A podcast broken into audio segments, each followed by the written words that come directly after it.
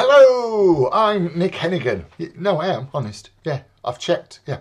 And welcome to the very first five minutes on the way to the Edinburgh Festival.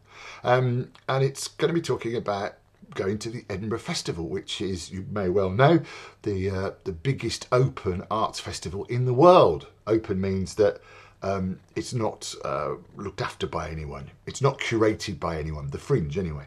People can just turn up as long as you can find the venue. Uh, and if you've not done it before, then um, you might want to, to, sort of subscribe to this or listen to it or watch it. I'm using a webcam, so the sound's not the best. So I'm just saying that because I know people that work on radio stations. And of course, I do a radio show myself on Resonance 104.4 FM called Literary London, which goes out uh, every week.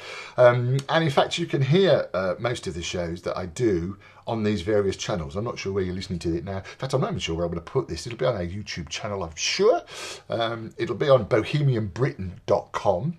Bohemian Britain is a fairly new thing, and in fact, if you're interested in Edinburgh, go and have a look at that because the Edinburgh Festival, of course, it's celebrating its 75th year this year. Is it 75th or 70th? I can't remember. I should have checked. Ah, it's been around for a while. Um, and the Festival Fringe, which is what most people mean when they say the Edinburgh Festival, uh, because the Edinburgh Festivals is made up of a nu- numerous numerous festivals. The film festival uh, used to run as well at the same time, but they got a bit snooty and they moved. But during the month of August, Edinburgh festivals happen, the international festival, and what most people know of the festival is actually the Edinburgh Festival Fringe. Um, my experience of that was I wrote, in fact, if you can see behind me here, if you're watching this on, on YouTube uh, or on our new video podcast, which I think we can do, Ooh, get me. Um, it was called Henry V Lion of England, and it was a one person version of Shakespeare's Henry V, um, and not a comedy. And I thought I'd do it myself, although I actually got a mate in from Amdram, Rob Vomit, as he was affectionately known. There's a reason for that, I might tell you later. Rob Stanson, in fact, Rob Brown's his real name, Rob Stanson was his stage name. And he came to do a reading for me to, so I could hear what I'd written. Um, by the time we got to Half I'd, I'd sort of started pacing him around the my sitting room at home. And by the time we got to, to um, the siege at Harfleur, rather, I should say, um, we, by the time we got to Agincourt, I'd moved all the furniture out. So he did it. And we did it for one night at the uh, Midlands Arts Centre, the brilliant Midlands Arts Centre in Birmingham, at the Mac, in the little Hexagon Theatre, which is actually a puppet theatre. So it's pretty small. I think it seats about 80. Um, I had no idea how to produce a show. But the the Mac were great to work with, and I think I hired this thing for one night for fifty quid, which included a technician, which is just as well because we hadn't got a clue how anything that works. Um, and we did this show, and I thought no one would turn up, but it sold out. Mainly, I suppose, me bribing friends and family and friends of Rob and Rob Rob Williams.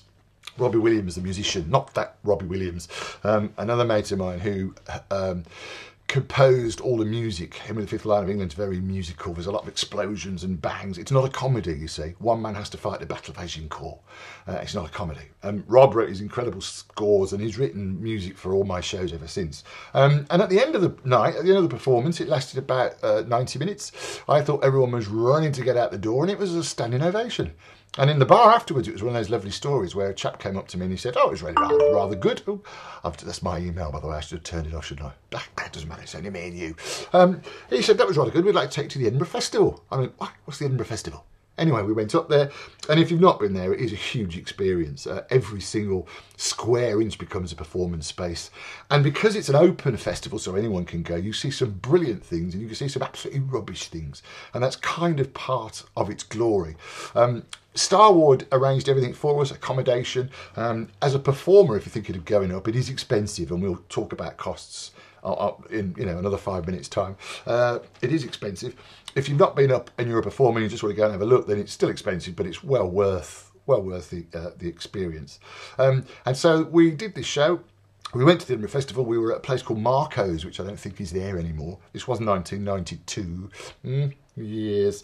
Um, and uh, fortunately, it went rather well. In those days, there were no star ratings for theatre productions, but we got lots of tour de force, a theatrical tour de force. So we go, another tour de force review.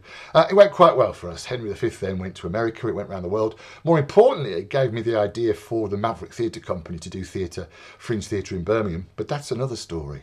Um, and uh, I'll tell you a bit more about the steps we've taken to get to Edinburgh.